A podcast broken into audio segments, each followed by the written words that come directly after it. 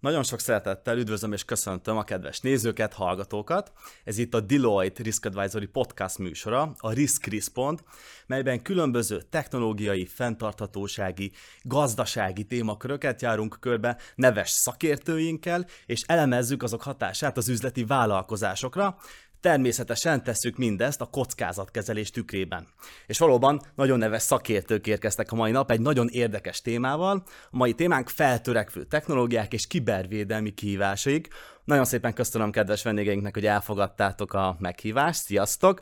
Itt van velünk dr. Kristóf Péter. Szia Peti!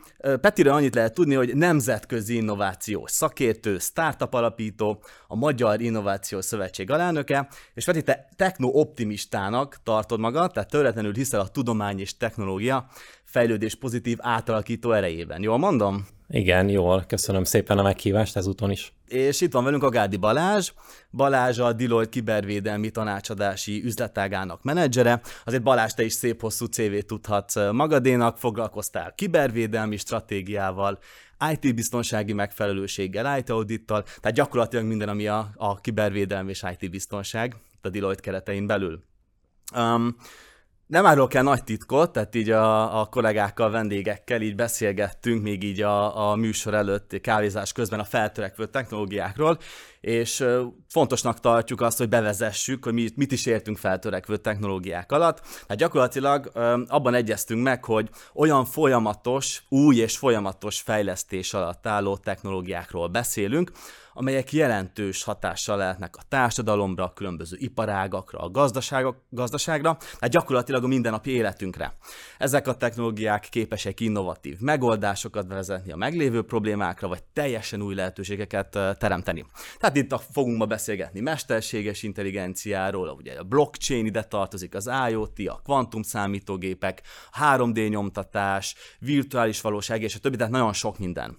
És akkor felvezető jelleggel így első sor elsősorban Peti téged kérdeznélek, hogy hát ugye az előző időszakban roham tempóban fejlődött számos technológia, nagyon sokat hallunk a mesterséges intelligenciáról, de a mesterséges intelligencia mellett miket emelnél még ki, amikről lehet, hogy keveset hallunk, tehát melyek azok a technológiák, amelyek valóban jelentős hatással bírnak a versenyképességre, az üzleti modellekre, és hát egy ilyen follow-up kérdés, hogy milyen szervezet és társadalmi transformációs hatásai lehetnek ezeknek a technológiáknak a végéről kezdve a választ, jelentős.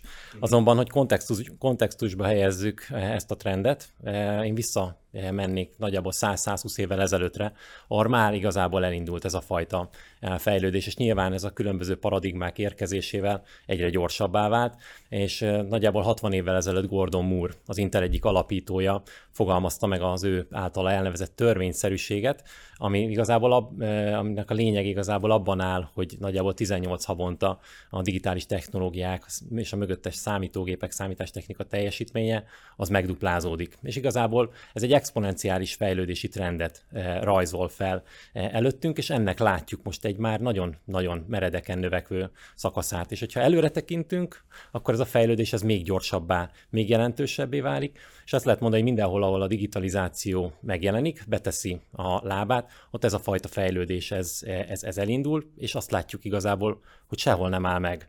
Az a kérdés, hogy ennek az exponenciális fejlődési eh, trendnek, ennek melyik szakaszán vagyunk, és ez határozza meg azt, hogy ennek az átalakító ereje, gazdasági hatása az éppen milyen, és éppen ezzel hogy tudunk élni, és milyen nehézségeket okoz mindez számunkra. És mik azok még a, mik azok a feltörekvő technológiák, amiről, amiről mondjuk keveset hallhatunk most manapság? Tehát ez a generatív mesterséges intelligencia, ez most nagyon megy, nagyon a hype tetején van. Ja, az igazából érdekes területek szerintem ott kezdődnek, ahol a digitalizáció és valamilyen más terület kombinálódik, például biológiát, hogyha említjük, eh, a digitális biológia vívmányai azok is az elmúlt években robbantak be, és hogyha előre tekintünk, akkor ezen a területen is nagyon gyors fejlődésnek lehetünk eh, majd szemtanúi, vagy ugyanígy, hogyha mondjuk az idegtudományok tudományokat nézzük, akkor olyan betegségek legyőzésének érkeztünk meg a kapujába, például az Alzheimer, a Parkinson-kor, ami igazából tömegeket érint, azáltal, hogy az emberi életkor jelentősen megnövekedett a születéskor várható élettartam, ezáltal új betegségeknek a, a tömeges megjelenésére is számítani kell, hiszen az emberek tovább élnek, de ezekre meg jó hír az, hogy a technológia, a digitalizáció kombinálva egy orvostudományi területtel, kombinálva adott esetben egy művészeti területtel új és eddig soha nem látott megoldásokat hoznak el a közelünkbe, és alkalmazni is tudjuk ezeket. Igen, igen, tehát azért jelentős hatással bír az életünkre, meg a mindennapjainkra is. Ugye én annyit hozzátennék, hogy gyakorlatilag azért egy negyedik ipari forradalmat élünk ö, ö, gyakorlatilag, és hát ugye egy kis történelmi kitekintő, hogy, vagy visszatekintő, hogy az előző ipari forradalmak is jelentősen azért megváltoztatták az ember életstílusát, tehát gondoljunk csak az urbanizációra. Nekem számomra az egyik legérdekesebb kérdés gyakorlatilag, hogy, hogy az embereknek az értékrendjeit, ezt hogy fogja átalakítani, mert azt láttuk, hogy az előző ipari forradalmak is átalakították, hát a mostani digitális forradalom is majd biztos valamilyen hatással lesz, amit még valószínűleg még egyenlően nem is tudunk, nem is, nem is érzünk, hogy ez pontosan hogy fog történni. Most akkor kanyarodjunk egy picit így az IT-biztonsági, kibervédelmi vetületére. Balázs, így akkor ránézek, hogy hogy tudnád meghatározni a feltörekvő technológiákat az IT-biztonsággal, a kiberbiztonsággal összefüggésben, milyen figyelemre méltó példák vannak, mik a fő kibervédelmi kihívások, hogyha feltörekvő technológiákra beszélünk? Itt rögtön rá is csatlakoznék a, a Peti egyik legutolsó megjegyzésére, itt az orvostudomány, MI, AI. Tehát például ez nagyon érdekes lesz, hogy az összes képalkotó um, vizsgálatba hogy fog tudni, hogy fog becsatlakozni a, a, a mesterséges intelligencia, és ugye jó eséllyel a, az átlagos szintje a, a diagnózisnak jobb lesz, mint a mostani uh, orvosoké, de nyilván uh, vonz magával egy, egyfajta kiberbiztonsági személyes adatokhoz fűződő kockázatokat, hogyan védjük ezeket az adatokat, hogyan kezeljük a, a betegek rendkívül érzékeny adatait, tehát hogy, hogy itt is már rögtön bejön a, a, a kiberbiztonság, de, de akár az AI-jal kapcsolatban ugye releváns példa a legutóbb, vagy a legnagyobb magyar GDPR bírság is rossz AI használat miatt történt, tehát egy 250 milliós bírságot sikerült összeszedni. Tehát, tehát látszik, hogy, hogy ugye üzletileg hasznos volt, akarták használni az AI-t, üzletileg jól is használták, de nem fordítottak elég figyelmet a kiberkockázatokra. De akár beszélhetünk, szerintem mondjuk a kriptográfia egy nagyon érdekes terület ebből a szempontból, hogy, hogy majd a, a kvantum számítógépek elterjedésével, a számítási kapacitás megnövekedésével ugye a mostani kriptográfiai algoritmusaink, megoldásaink lényegében érvényeket fogják veszteni, és, és folyamatosan kell menni egy ilyen rablópandúr játéknak, hogy, hogy akkor tudunk-e olyan kriptográfiai algoritmusokat csinálni, amik kvantum számítógép ellenállóak. Um, de akár, akár említhetjük a blockchain-t is, ami mostában most kicsit vesztett a, a hype-jából, de, de attól még itt van, meg attól még használják a, a, a, a vállalatok, a, a, a cégek. Tehát, hogyha visszamegyünk oda, hogy a, az információbiztonság alapja a bizalmasság, integritás, elérhetőség, végül is a blockchain technológia mind a három pillérre elég erősen tud hatni. Tehát, hogy, hogy nyilván azt, azt érezzük, vagy értjük, hogy mondjuk a, a, az adatok integritásának a, a kikényszerítésében, megvédésében, előállításában mondjuk a blockchain technológia egy, egy teljesen új um, szintet tud hozni. De hogy egy kicsit a másik oldalról is megközelítsem a témát, um, Kicsit azért azt is gondolom, hogy a feltörökvő technológiák megjelenésével, vagy a digitális transformációval, digitális transformáció mellett is azért valójában nagyjából ugyanazt kell csinálni kiberbiztonság alatt, amit eddig, csak a tét nőtt meg. Tehát, hogy ugyanúgy figyelni kell vállalati szinten, nem tudom, a jogosultságmenedzsmentre, a sérülékenységvizsgálatra, ugyanúgy biztonságos architektúrát kell tervezzünk, csak ugye a tét sokkal nagyobb, mint 10-15-20 évvel ezelőtt. Mert ahogy megyünk bele az új ipari forradalom, vagy digitális transformációba, vagy ahogy növekedik a számítási kapacitás, vagy ahogy duplázódik, úgy nyilvánvalóan a, a, a, a digitális világból akadó kockázatok egy, egyre nagyobbak és, és elkerülhetetlenek. Szabad ide rácsatlakozni? Persze, persze, igen.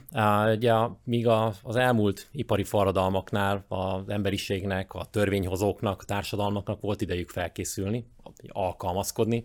Bizonyos értelemben addig ez a mostani forradalom, amit én AI forradalomnak, vagy a mesterséges intelligencia mm. forradalmának is hívok, az, az olyan gyors, hogy, eh, hogy igazából ezekre most nincs nagyon idő. És ezért is tette föl nagyon sok nemzetközi szakértő a kezét, hogy állj, emberek, eh, ezeknek az alkalmazását, a társadalmi, gazdasági alkalmazását eh, fel kellene függeszteni egy időre, hogy legyen ideje a társadalmaknak, a törvényalkotóknak, hogy ezekre szabályozási eh, mechanizmusokat vezessenek be. Itt nem a kutatásfejlesztésbe szüntetéséről van szó, hanem kifejezetten az alkalmazás lassításáról. De még mondjuk egy a nukleáris technológiáknak is volt ideje arra, és kellett idő arra, hogy kialakuljon a nemzetközi szabálykörnyezete, hogy ezeket hogyan lehet alkalmazni, és ugyanakkor társadalmi hatása, akár pozitív, akár negatív értelemben azért jelentős volt az elmúlt évtizedekben.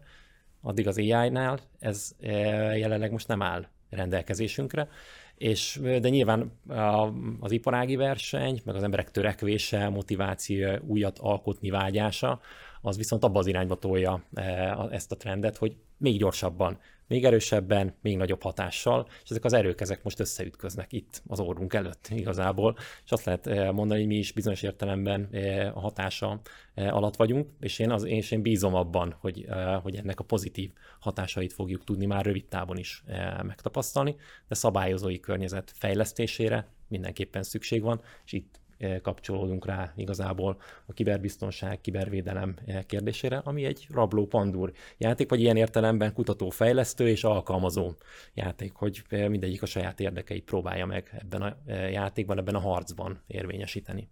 Amúgy ez nagyon érdekes, hogyha már felhoztátok, vagy felhoztad, hogy hogy nagyon gyorsan fejlődik a technológia, a mesterséges intelligencia, és biztos vagyok benne, hogy az előző időszakban ti is hallottátok, hogy sokan aláírtak különböző petíciókat, hogy, hogy akkor ezt a kutatásfejlesztést szüntessük be. Majd nagyon kíváncsi lennék esetleg így a, a véleményetekre is, hogy mit gondoltok erről. Ugye gyakorlatilag én nem nagyon értem, hogy miért akarják. Tehát én is, én is amúgy techno-optimistának tartom magam, megmondom őszintén, Peti, úgyhogy szerintem is hasonló ehhez kapcsolatban a, a megközelítésünk, tehát én nem nagyon értem például, hogy miért vannak ezek a petíciók. Tehát, hogy az OpenAI kijött a ChatGPT-vel, és ez miatt mindenki aláírja a petíciót, hogy a mesterséges intelligencia kutatás fejlesztést rekesszük be. Tehát ez olyan, mintha én előjövök egy, egy autóval, és azt mondom, hogy ez az autó nem elég biztonságos, akkor nem az egész járműipart kell gyakorlatilag lekapcsolni, és azt a kutatásfejlesztés, mert ugye az OpenAI ez egy for-profit szervezet, ott egy termékről van szó, miért is kellene a mesterséges intelligencia kutatás fejlesztést um, bizonyos időre üzemeltetni, amikor pont az AI lehetne mondjuk a megoldás ezekre a problémákra. Ez egy gondolat, ami így, így, így eszembe jutott. Beszélgettünk kibervédelmi kihívásokról, azért biztos vagyok benne, hogy ez a number one top legelső kihívás azért a, a technológiáknak, tehát kibervédelem, de milyen egyéb más releváns kihívásokkal kell szembenézni az implementáló szervezeteknek? Hogy látod, hogyan tudják a legjobban ezeket a kihívásokat menedzselni a szervezetek?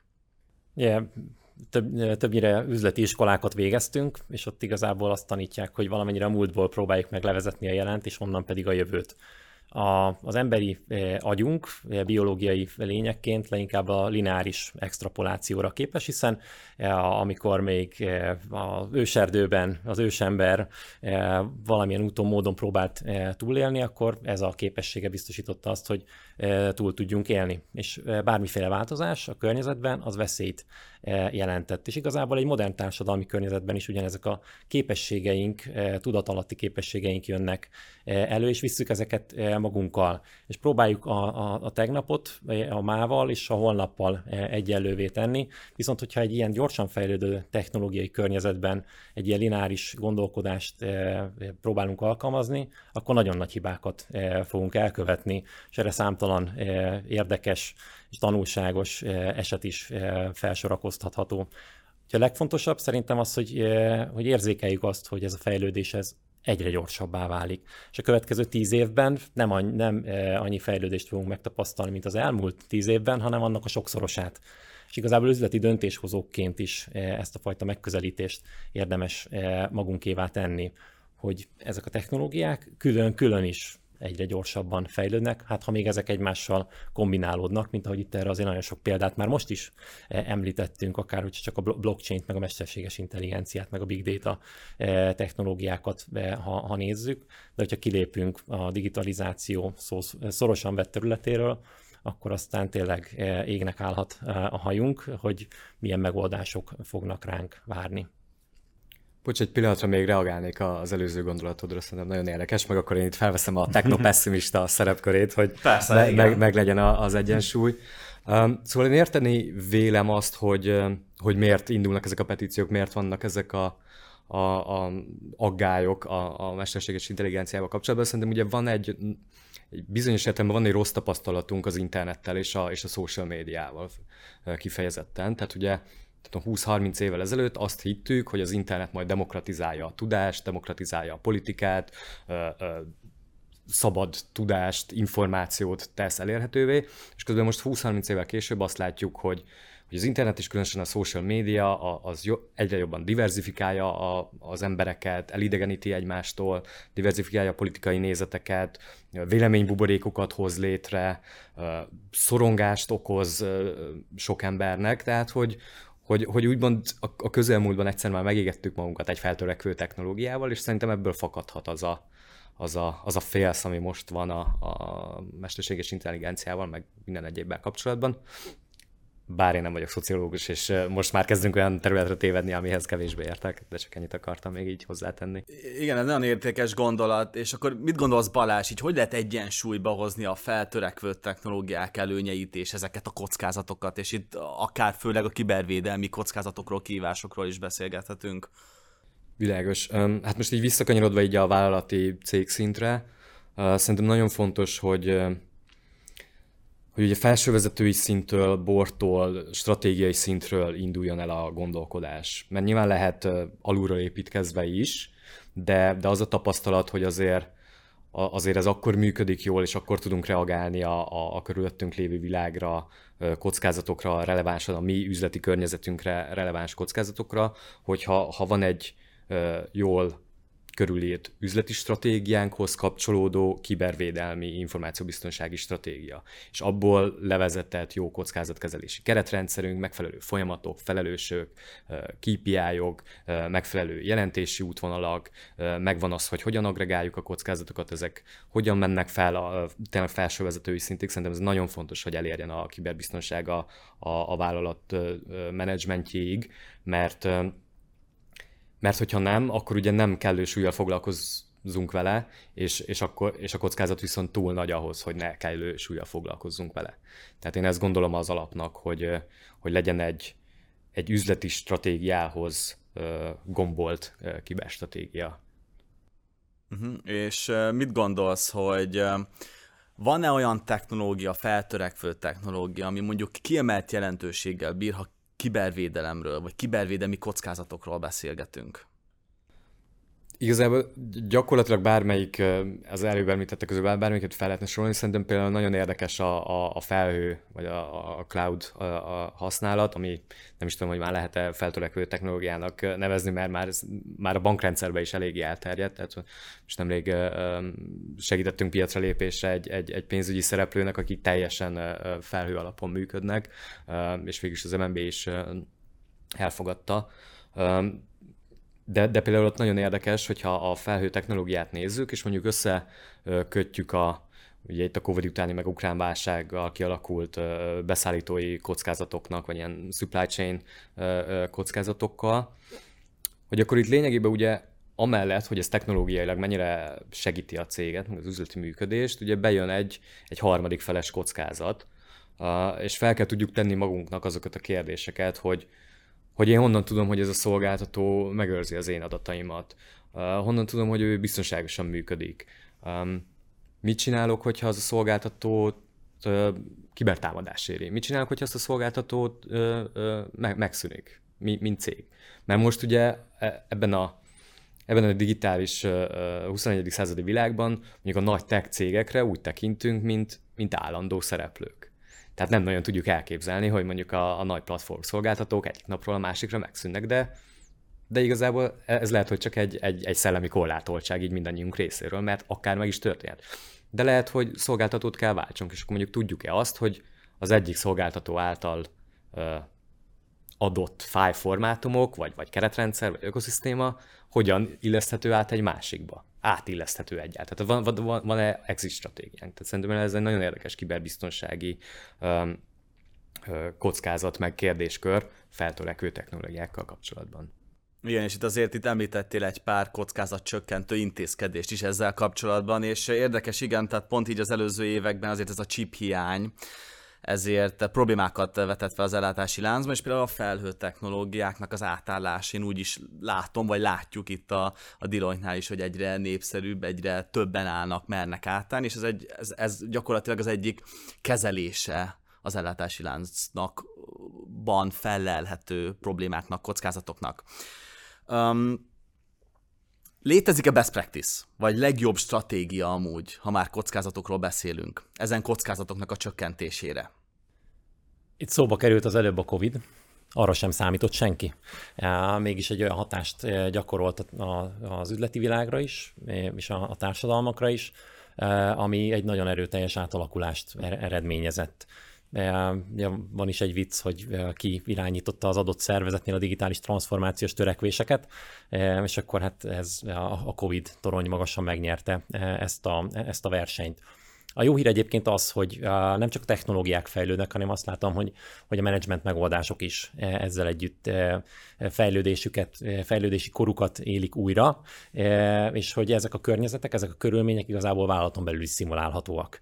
És igazából egy nemzetközi csapattal én több ilyen szimulációs megoldást vittem, vittünk végig, és lényegében ennek volt az eredménye az, hogy hogy, hogy igen, ez, ez felkészít, felkészíthetőek a, a, a cégek arra, hogy a, a gyorsan fejlődő technológiákat meg képesek legyenek felismerni, megragadni, saját üzleti modelljeikbe ezeket beépíteni, saját megoldásokkal, szolgáltatásokkal előállni, ami aztán utána üzletileg egy nagyon gyors növekedésre képes. Másik oldalról pedig, hogyha az alkalmazás részét nézzük, akkor ennek nyilván a, a társadalmi átalakító ereje is e, megvan e, és, és, és rendelkezésre e, áll. Tehát egy olyan hatásmechanizmus tudunk igazából számszerűsíteni, ami, ami a gyorsan fejlődő technológiák és a, a, a kurrens management megoldásoknak a, a kombinációjából áll, áll elő. Tehát én azt mondanám, hogy igazából egy általános megközelítés az, amit leginkább szükséges. Specifikumokban nyilván bele tudnánk eh, menni egy másik műsor eh, alkalmával, nagyon szívesen egyébként. Én, én így ezt emelném ki. Nekem a rövid válaszom az, hogy nincs, uh-huh. de a hosszabb az, hogy anélkül, hogy megpróbálnám ismételni magam, hogy, hogy a stratégiai szintre kell, meg, meg felsővezetési szintről kell a kiberbiztonságról gondolkodni, és hogy a stratégiai szintről átmegyünk uh, taktikai szintre, akkor szerintem mondjuk az nagyon fontos, vagy jól szokott működni, vagy legalábbis ezt szoktuk mondani az ügyfeleinknek, hogy, hogy valami olyan kiberbiztonsági keretrendszer, best practice, iparági jó gyakorlat hoz mérjék saját magukat, ami, ami egy jól kifundált, koherens keretrendszer. Tehát legyen az a NIST Cyber Security Framework, legyen az ISO 27001, bármi, csak használatban lévő, nemzetközi és ezáltal összehasonlítható és benchmarkolható keretrendszer legyen. És arra, hogyha csinál a, a saját magára egy, egy érettségelemzést, akkor onnan és kockázatelemzést, akkor onnan tudja a, az adott cég ugye a saját iparágának megfelelően, tehát ez is nagyon fontos, hogy azért a, azért a rövid válaszom a, a, nem, mert nagyon más a kiberbiztonsági kitettsége egy, egy ilyen startup jellegű cégnek, egy gyártócégnek, más hatások érnek egy, egy olyan céget, amely egy ilyen felügyelt iparágban dolgozik, tehát mondjuk egy, nem tudom, egy autóipar, egy, egy pénzintézet, tehát teljesen más az üzleti környezet, és és mondjuk gyakran mi is elfelejtjük, vagy, vagy sokszor ilyen szakbarbár módjára csak a, a saját kis területünkkel foglalkozunk, de hát valójában az információbiztonság nem önmagáért van, hanem az üzleti folyamatok támogatásáért, megvédéséért, tehát hogy azért minden az üzletből jön végső soron, abból kell levezetni az információbiztonságot is. Tehát, hogyha ha, ha sikerül ezt így ki, testre szabni, és, és találni egy olyan framework ami hozzá lehet húzni az iparági sajátosságokhoz és a, és a, a politikai gazdasági környezethez, akkor szerintem az egy jó kiinduló pont a, a, oda, hogy hogyan fogjuk kezelni a, a kiberbiztonsági kockázatokat. És hogyha itt már társadalmi üzleti környezet, azért ne feledkezzünk meg a jogi környezetről sem. Tehát, hogy mit gondolsz azért a szabályozás, hogy tudja lekövetni ezeket a technológiai változásokat? Tehát milyen megfelelőségi szempontokat kell nekünk figyelme venni? Igen, ez, ez szintén egy nagyon érdekes téma, ugye itt a, egy fél szóval már szóba is került ez, hogy, hogy, hogy nehezen vagy lassan tudja követni a, a szabályozó a, a technológiai, technológiai változásokat. Azért azt látjuk, hogy, hogy próbálkozások azért vannak, tehát mondjuk a Európai Unió szinten, hogyha pár évre visszamegyünk, ugye kezdődött minden a GDPR-ral, de, de azért azt látjuk, hogy, hogy mondjuk nemrég idén évelején kijött a DORA, ami kivezetően a pénzügyi szervezeteknek a kiberbiztonságával foglalkozó EU-s rendelet, most kijött a, a NIS 2, ami egy ami kritikus infrastruktúrának szóló kiberbiztonsággal foglalkozó ajánlás, de van külön EU-s rendelet a kripto cégekre, tehát, hogy, hogy azt látjuk, hogy azért a szabályozó próbálkozik, próbál elébe menni a dolgoknak, vagy legalábbis utókövetni a, a, a dolgokat. És ugye ez azt jelenti a, a, a cégek szintjén, vagy a vállalatok szintjén, hogy, hogy lényegében kettős nyomás nehezedik rájuk, ami, ami azért elég nagy terhet rá ró napi szint, a napi szintű működésre. Tehát van egy, van egy valós veszély, tehát hogy, hogy kibertámadás ér valakit, ransomware kap, meghekkelik, elveszti az adatokat, stb. Tehát van egy ilyen valós veszély, és emellé jön egy, egy megfelelőségi nyomás, amit a szabályozó elvár, EU-s rendeletek, különböző versenyhatóságok, felügyeleti elvárások, stb. stb. És lényegében újra ugyanarra a, a témára egy két, két irányból érkezik a nyomás. ugye ami a, a jó hír ebből a szempontból, vagy ami talán a könnyebbséget jelenteti, hogy egy jól működő kiberbiztonsági keretrendszerrel, meg, meg kockázatmenedzsment folyamattal lényegében mind a kettőnek meg tudunk felelni, vagy ki tudjuk védeni, de, de azért az látszik, hogy, hogy ugye egyrészt igen, a, a szabályozó próbálja akkor e, ezt a YouTube követni, a technikai változásokat, másrészt ö, ö, nagyon nagy munkaerő és anyagi terhet tesz a cégekre a, a megfelelőségnek a, a, a biztosítása és követése és a bírságok elkerülése. És ugye harmadik oldalról meg itt van a technológia, amiről ma már nagyon sokat beszéltünk, viszont látok egy, egy pozitív tendenciát ezen a téren kibontakozni, ami igazából valahol az értékvezérelt, vagy angol szó az a purpose-driven vállalatvezetési, vállalatkormányzási elvek egyre erőteljesebb megjelenését jelenti.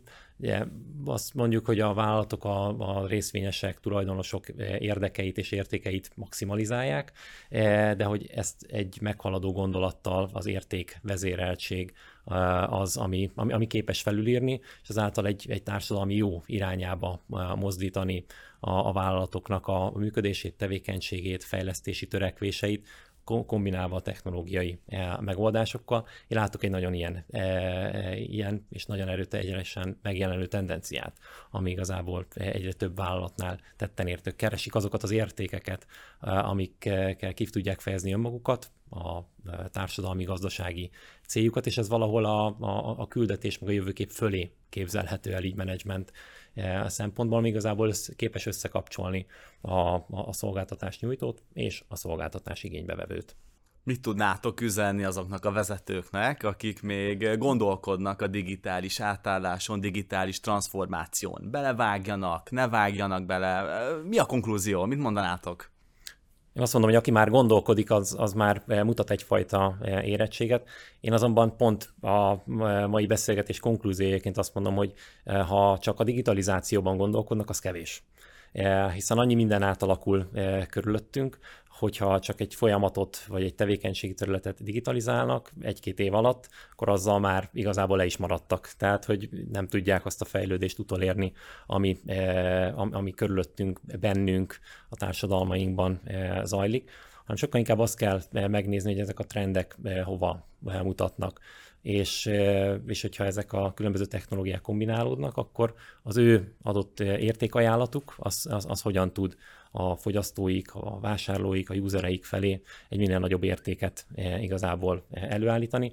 Vannak egyébként ennek eh, különböző összetevői, Én, én azt gondolom, hogy, hogy ezekre kell figyelni.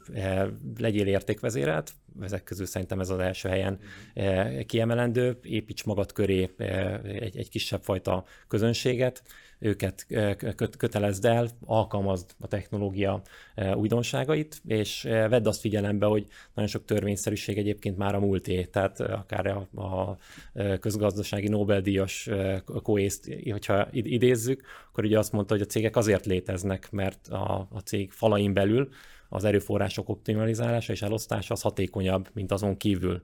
De pont a technológiák írták felül ezt a, ezt a törvényszerűséget, és ma ezek a, ezek a határok már elmosódnak. E, ugye átlépünk egy ilyen gig economy jellegű szerű e, működésbe, eh, ahol viszont egy egész másfajta eh, elv érvényesül, hogy hogyan tudjuk például a legjobb embereket megtalálni hogyan tudjuk a, a tehetséget, az utánpótlást a vállalkozásunk számára e, biztosítani, amikor nagyon sokan online, otthonról, e, különböző körülmények között e, kívánnak dolgozni, hogyan tudjuk őket megnyerni, hogyan tudunk számukra értékajánlatot megfogalmazni. És ezek mind-mind olyan kihívások, amik itt vannak velünk, és hogyha azt nézzük, hogy ma ezek hogy néznek ki, akkor egy néhány év múlva ezek egész másként fognak kinézni, és igazából arra a jövőképre kell optimalizálnunk, megnézni, hogy 10-15 éves időtávban mi az, amire szükségünk van. Ugye pont a Deloitte-os John Hagel fogalmazta meg ezt, hogy először zoomoljunk ki, és nézzük meg egy 10-15 éves időtávban, hogy mi fog az adott iparágban történni, mire lesz szükség, milyen vállalatra lesz eh, akkor szükség, és utána zoomoljunk vissza a jelenbe, a következő 12-18 hónapban, és nézzük meg, hogy milyen kezdeményezéseket tudunk ilyen rövid távon végrehajtani, amik a legnagyobb elmozdulást jelentik abba az irányba, amit egyébként a gyakorlat korábbi szakaszában egy nagyobb időtávra vonatkozóan feltételeztünk. Szerintem ami, ami fontos, és mondjuk a ügyfeleinkkel beszélgetve azt, azt látom, hogy azok veszik sikeresen ezt a Mm, digitális transformációt, akik, akik ugye nem a szükséges rossz látják benne, hanem, hanem igen az értékteremtést. És értékteremtés alatt nekem is pont ez jutott eszembe, hogy az is lehet értékteremtés, hogy, hogy mondjuk a munkával állóim jobban érzik magukat, vagy könnyebbé teszem az ő életüket. És nyilván azért elég közvetlen a kapcsolata között, hogy a munkavállalóim jól érzik magukat a, a, a cég bevétele között. Tehát, hogy ne, nem is annyira absztrakt a, a, a példa. De, de igen, tehát hogyha csak a költséget, csak a, a, a szükséges rossz látjuk benne, ö, ö, csak, egy, csak egy kipipálandó feladatot, akkor nem lesz jó. Szerintem sokkal jobb hozzáállás az, hogy, hogy elfogadjuk, hogy ebben a világban élünk, ez, ez egy adottság, és szerezünk belőle versenyelőnyt. Akár a digitális transformációból, de akár a, a, a következményeiből is. Tehát, hogyha ha nekem erősebb kiberbiztonsági kontrollkörnyezetet kell képíteni, az használjam versenyelőnynek. Mert, mert akkor lehet, hogy én kisebb eséllyel esek támadás áldozatául, nagyobb bizalmat tudok építeni az ügyfeleimben, a társadalomban, a munkavállalóimban, tehát lehet ezt, lehet ezt előnyünkre fordítani is, és szerintem azok a cégek lesznek velünk a következő 10-20-30 évben, akik, akik ezt most megteszik. Igen, igen, tehát az biztos szerintem, és ez konklúziónként elmondta, hogy a versenyképességhez azért nagyon nagyban hozzájárul a digitális átállás, és a kockázatoknak a megfelelő ö, csökkentése, monitorozás, és hogy megfelelően vegyük ezeket az akadályokat. Peti, Balázs, nagyon szépen köszönöm, hogy vendégeim voltatok így a mai műsorban. Szeretném megköszönni a kedves nézőknek, hallgatóknak, hogy velünk tartottak. Szerintem egy borzasztóan érdekes és izgalmas témát boncolgattunk a mai nap is. Tartsanak velünk, legközelebb is a következő epizódban is hasonlóan érdekes aktualitásokkal fogunk jelentkezni. Köszönjük szépen!